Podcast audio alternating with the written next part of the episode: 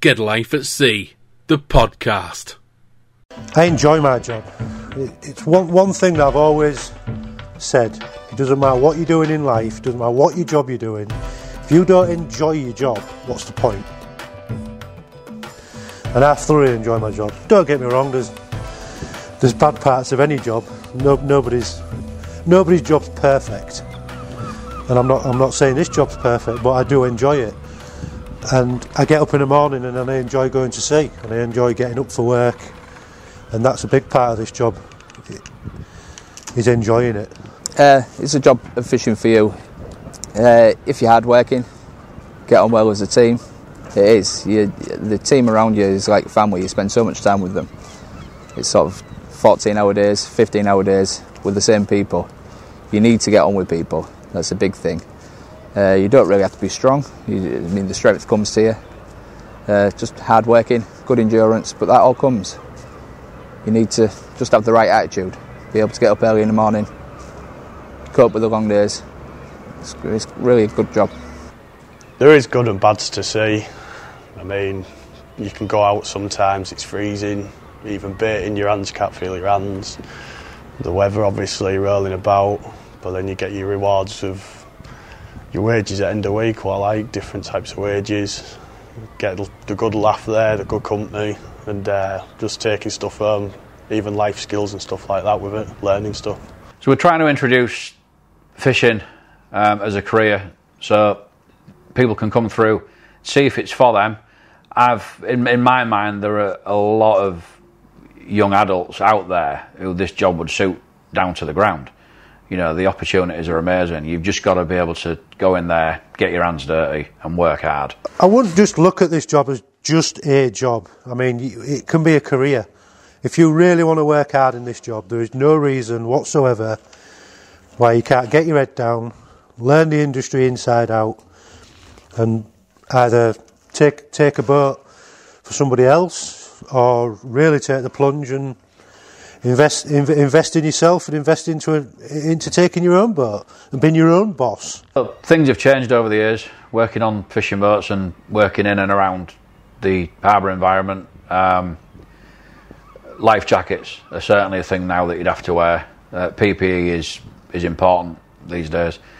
You know, back back in the day, people would never think of throwing a life jacket on, but unfortunately, we we all know someone who's gone over the side. Um, you know, it is a, it is a dangerous job, but it's a rewarding job. But we just need to keep it safe. You know, in and around the harbour, you've got traffic. We've we've got wagons driving off. We've got forklifts moving around. Um, you've just got to be vigilant everywhere you are, even as you're climbing on and off the boats and things like that. It's important to watch your own back and watch the people around you as well. And it's important to stop a job if you think it's going wrong. You do learn a lot of things in this job that probably relate to other things in life. I mean, self discipline's well, probably one of them. As I say, we're up very early in the morning. Um, you're working as part of a team. Sometimes it can be long hours.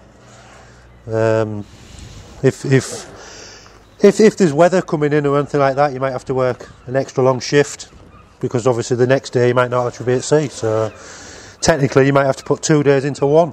So things like that, you learn quickly how to uh, manage yourself. Just being out there, it's, it's, different to working on land. It's you get a sense of freedom that you don't get with working on land, really. An amazing, amazing time at sea. As long as you're sensible, safe, you can get away with anything. Really, it's uh, it's one of the greatest bits about the job is what you can do. There's, there's not many jobs where you can scream for lobsters at the side of the boat or you, shout for crabs, cheering and whooping all day, music on, whatever music you want, dancing, singing, messing about. It's really a good job. It is long hours, but there is rewarding times in it. There's uh, early mornings, and it can be late nights. And it, it, it won't suit everybody, but it, some people it, it, it's a lifestyle change, but it will actually suit them really nicely. And in the winter, we have a lot of we do have a lot of downtimes due to weather. So there's a lot of maintenance to be done on the boats. There's always that to be done. And there's a few bit of shed work. That's when usually in the winter. That's probably when we're we're making new gear, mending old gear. So there's always, there's always, there's always, we're always busy, but obviously in the winter you're not as at sea as much. If you're uh, dedicated with the job, there's uh, definitely a future in the fishery. I mean, it's a sustainable fishery. The lobsters have just been getting better and better every year. There's a definite massive future in fishing. Uh, as long as you're hardworking and you, you really want this, you can do anything in this job, really. I mean, I've worked my way up from just a deckhand to deck boss and then relief skipper. Uh, you could even get your own boat if you wanted. Uh, I mean, I'd, I don't personally want another boat, my own boat, because uh, I'm comfortable where I am. I'm happy. There's no stress of owning the boat. But I've, uh, I've got it good, I think. I mean, there's there's plenty of us who are around the harbour that that's what exactly what we've done.